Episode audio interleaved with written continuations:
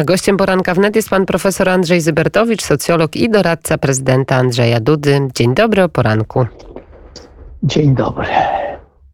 Dzień dobry. Ach, dzień dobry. Dawno pana nie słyszeliśmy na naszej antenie. No to chyba mieliście więcej czasu do namysłu.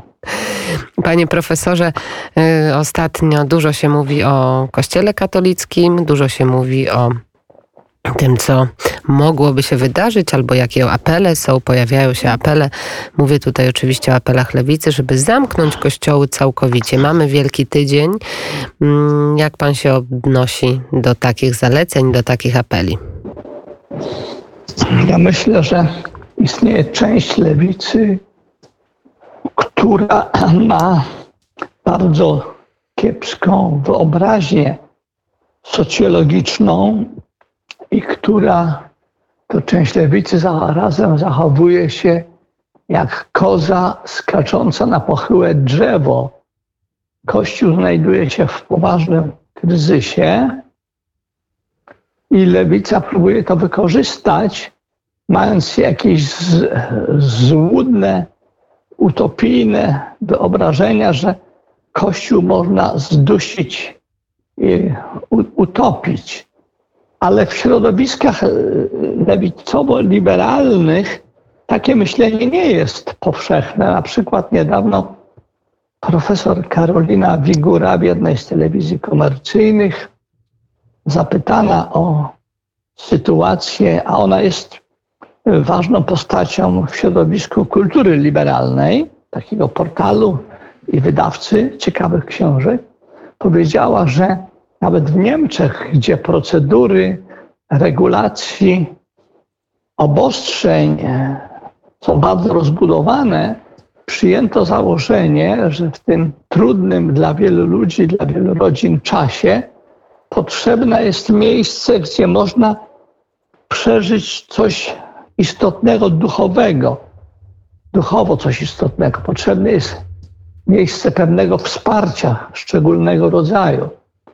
A więc nie wszyscy są opętańczo antykościelni. Natomiast muszę powiedzieć, że ja osobiście jestem bardzo rozczarowany, gdy widzę część potwierdzonych informacji, że w kościołach nie są przestrzegane obostrzenia co do ilości osób. Dlaczego kościelny czy młodszy wikary nie może stanąć przy drzwiach świątyni? Dlaczego nie robi się tak, jak wielu mądrych proboszczów robi, że tylko jedne drzwi są otwarte i są liczone osoby tam? Przecież kapłan jest odpowiedzialny za życie i zdrowie osób, które przychodzą do świątyni.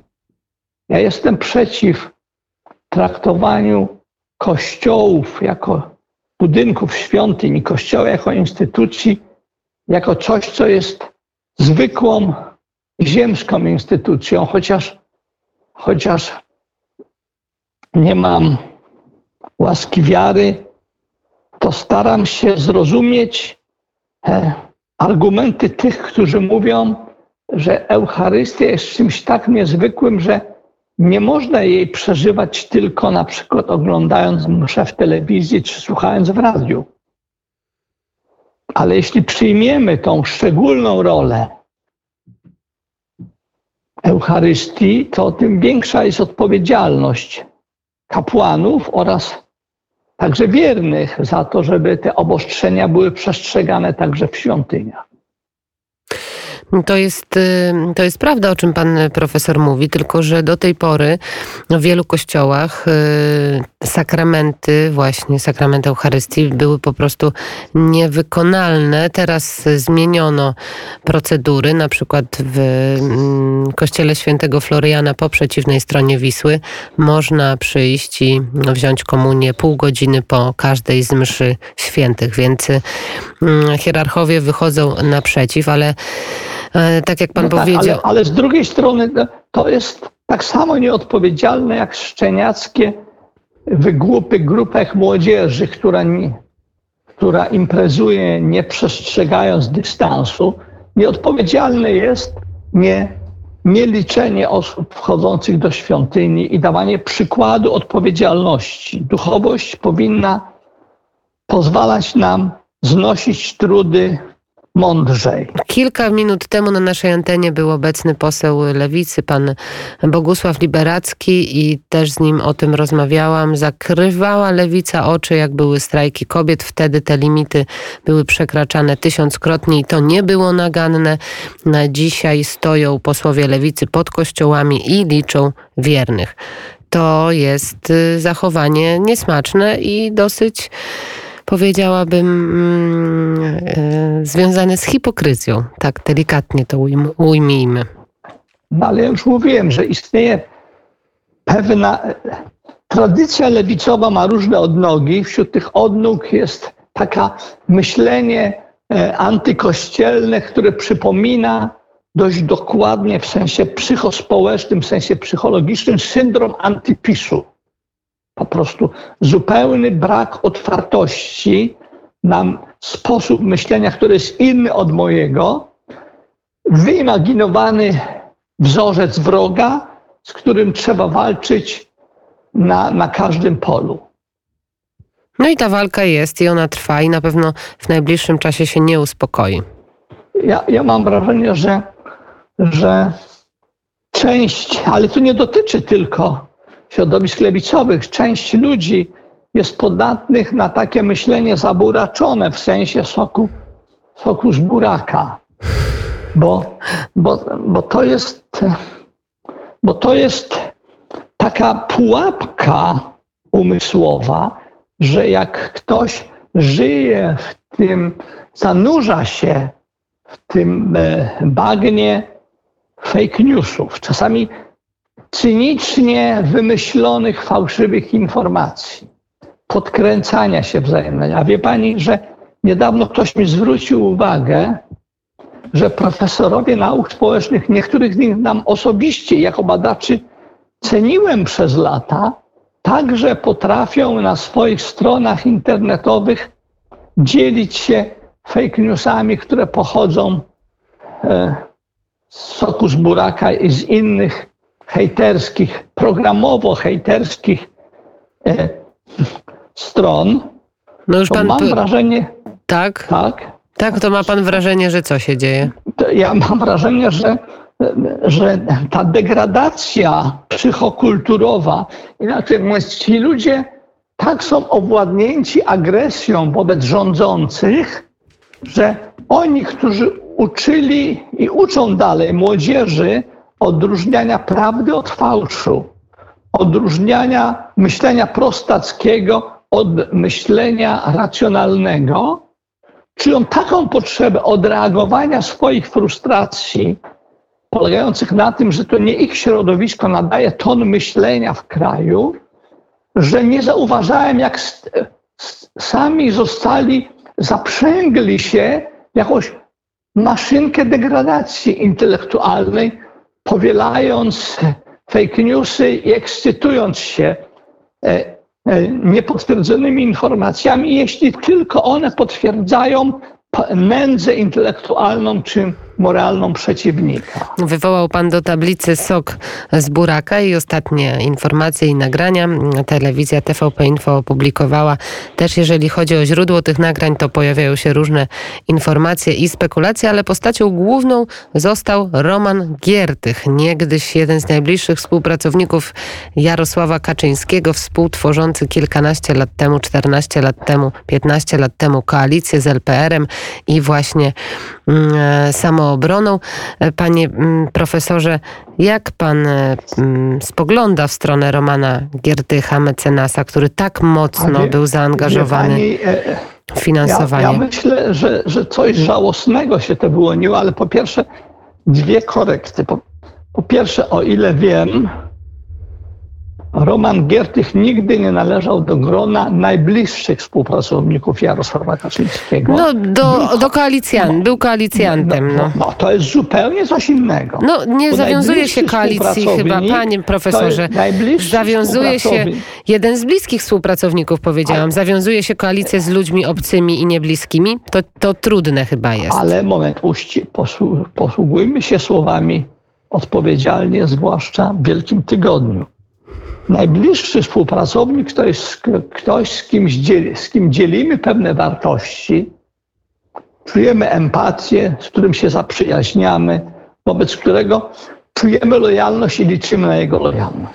No na pewno tak było na początku koalicji, panie pośle, panie profesorze. Był partnerem politycznym w procesie budowania koalicji. Który musiał jakąś tę lojalność sobie zyskać. I koalicje w polityce zawiązuje się często z osobami, na lojalność których nie można liczyć. W polityce często trzeba współpracować z ludźmi, których trudno jest nawet lubić. Natomiast ta cała sytuacja moim zdaniem jest źle rozumiana. Mnie nie interesuje tutaj analiza pewno skądinąd fascynująco zakręconej psychiki pana mecenasa. Mnie interesuje analiza psychiki społeczno-kulturowej moich współrodaków, która jest współkreowana przez takie inicjatywy propagandowe jak Sok z Buraka. Mnie interesuje to, że cała grupa polityków Platformy, wśród nich nawet i tacy, też nie chcę wymieniać nazwisk, którzy byli nie tylko ministrami, ale pełnili funkcję wicepremierów, potrafili agresywne treści z Buraka nie tylko followować, ale i promować. Ja sądzę, że ta zinstytucjonalizowana, zaprogramowana, świadomie stosowana jako cyniczne narzędzie walki politycznej platforma przyczyniła się do degradacji naszych zdolności do komunikacji wzajemnej i utrudnia nam wytworzenie tego syndromu antypisu ludzi, którzy utracili zdolność do autorefleksji, utrudnia nam porozumienie się w tej pandemicznej sytuacji, bo gdy napisałem kilka dni temu na Twitterze, że ci, którzy karmią się sokiem z buraka, utracili zdolność zrozumienia zła, jakie im jest wyrządzane, jakie sobie wyrządzają, to pojawiło się szereg komentarzy, że stosujących to samo rozumowanie wobec telewizji publicznej, wobec TVP Info. Ale te osoby, które chcą tu znaleźć symetrię, trzech rzeczy nie dostrzegają. Po pierwsze, w telewizji TVP Info każdego dnia możemy zobaczyć całą plejadę parlamentarzystów, przedstawicieli opozycji.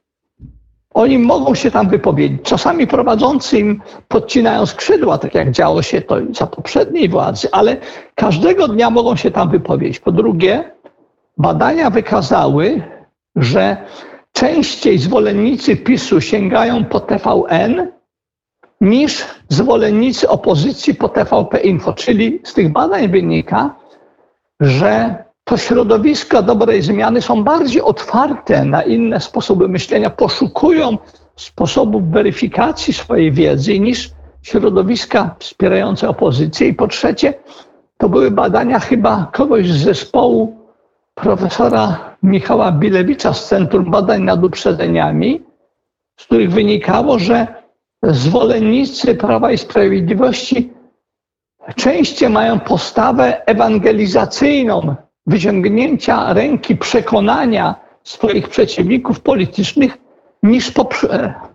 niż odwrotnie. A z czego to wynika, panie profesorze, jak pan sądzi? Moim zdaniem wynika z zakorzenienia, ale to jeszcze raz chciałbym, żeby to wybrzmiało. Po tamtej stronie jest, jak sądzę, więcej pogardy, bo złe myślenie, takie zaburaczone, występuje po wszystkich stronach. Nie jesteśmy czyści, tak? My, zwolennicy dobrej zmiany, nie jesteśmy bez grzechu, ale sądzę, że poziom zaburaczenia i poziom pogardy po tamtej stronie jest większy. Z czego to wynika? Moim zdaniem z dwóch czynników. To jest hipoteza socjologiczna. Po pierwsze, z zakorzenienia z polskości i poczuciu, że niesiemy depozyt naszych przodków i chcemy do uczestnictwa w polskości, w tym depozycie zaprosić także naszych przeciwników, przynajmniej część z nich. I po drugie, z zakorzenieniu w chrześcijaństwie, które mówi, że jednym z zadań chrześcijanina jest pokazanie innym tej drogi, którą chrześcijanin uznaje za właściwa. Czyli misyjność, ewangelizacja. Tak, mamy teraz Wielki Tydzień, panie profesorze, i wczoraj informacja w tym Wielkim Tygodniu, która do nas dotarła z Watykanu wobec dwóch wysokich urzędników, hierarchów Kościoła, przepraszam, arcybiskup Sławoj Leszek Głódź i biskup Edward Janiak, zastosowane zostały kary związane ze sprawą tuszowania nadużyć związanych z przemocą seksualną właśnie przez duchownych. To jest informacja w Wielkim Tygodniu. Jak pan profesor odnosi się do takiej decyzji płynącej z Watykanu? Chciałbym, żeby albo po kolei.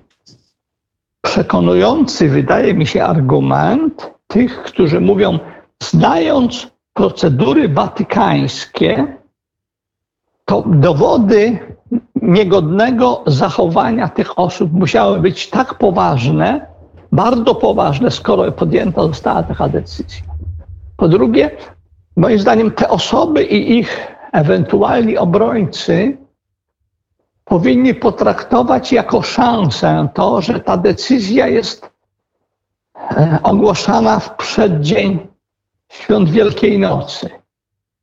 Bo nawet jeśli ktoś nie wierzy w sensie dosłownym zmartwychwstanie Jezusa Chrystusa, to to zmartwychwstanie powinno być traktowane dla każdego jako szansa na nadzieję nowego początku, nowego otwarcia. W tym kontekście zerknąłem sobie do pism mojego ulubionego myśliciela Józefa Ratzingera, który został papieżem. I on w kontekście Wielkanocy napisał jedno zdanie, które tutaj zacytuję. Czyż naprawdę w tym dniu zmartwychwstania pańskiego nie powinniśmy choć raz zapomnieć o wszystkim, co nędzne i małe, wobec tej ogromnej, wspaniałej szansy naszego jutra, szansy danej nam już dziś w sposób tajemniczy tkwiącej w człowieku.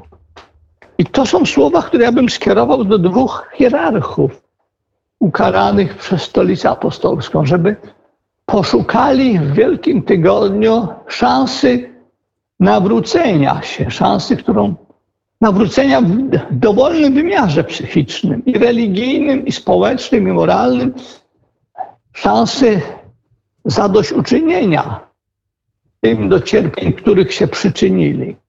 Poza nimi, jak rozumiem, idzie szlak osób niesłusznie skrzywdzonych.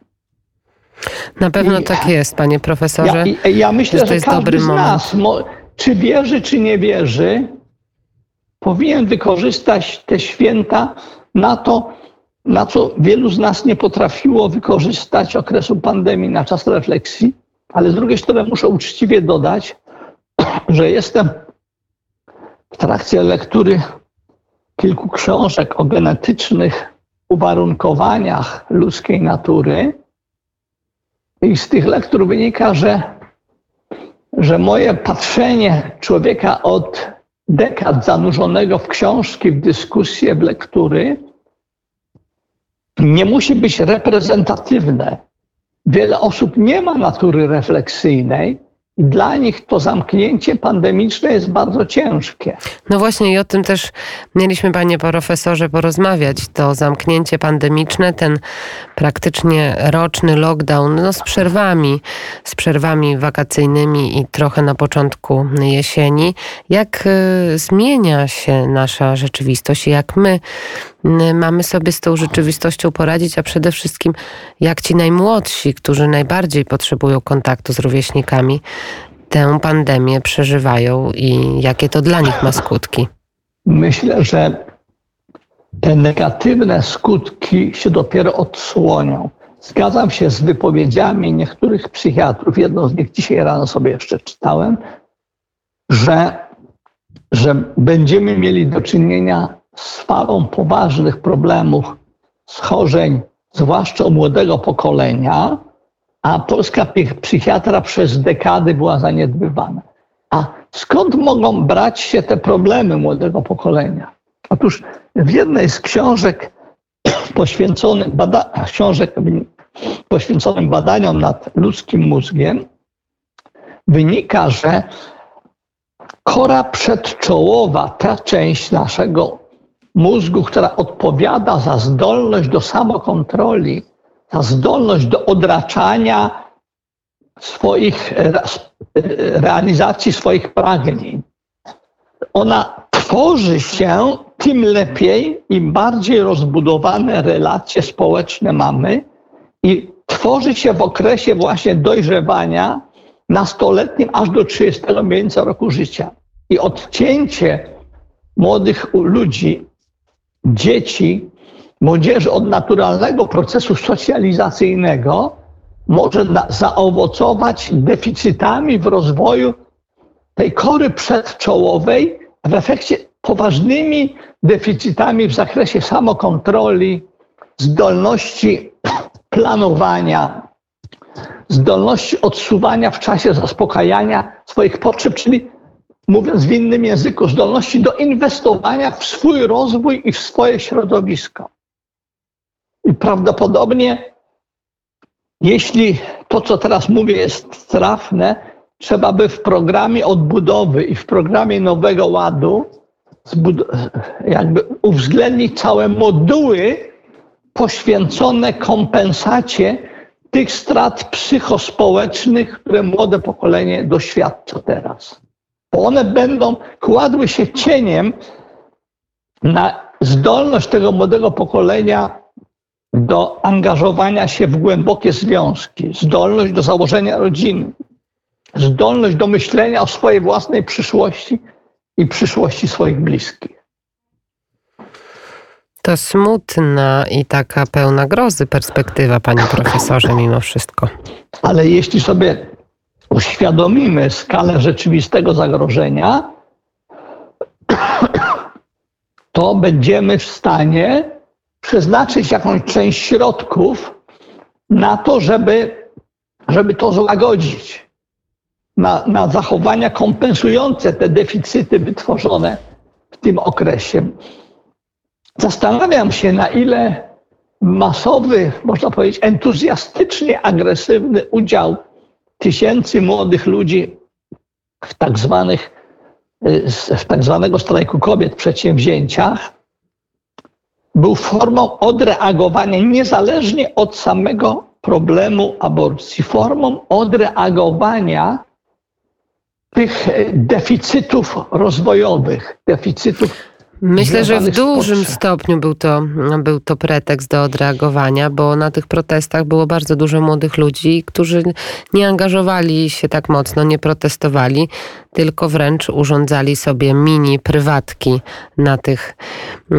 na tych protestach. No zobaczymy, jak to będzie, panie profesorze, w przyszłości.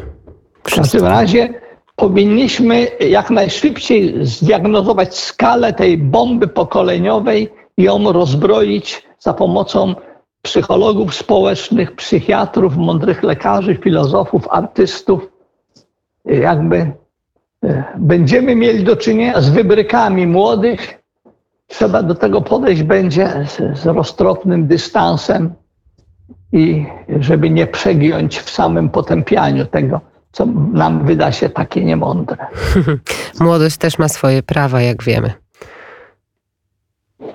Ale prawo młodego człowieka, który potrafi robić krzywdę za pomocą fejkowych memów ludziom, których nigdy nie spotka w życiu, jest czymś innym niż zwykły wybryk urwisowski biorący się z naturalnych praw młodości. Bardzo dziękuję, panie profesorze, za rozmowę i życzę spokoju i wszystkiego dobrego w Wielkim Tygodniu. Pan profesor Andrzej Zybertowicz, socjolog i doradca prezydenta Andrzeja Dudy, był gościem. Ja wszystkim życzę, żeby odczuli czar nowego początku, który wiąże się ze świętami Wielkiej Nocy. Dziękujemy i wszystkiego dobrego i dobrego dnia. Dobrego dnia. 8:37, za kilka chwil będziemy już rozmawiać o tym, co dzieje się w energetyce.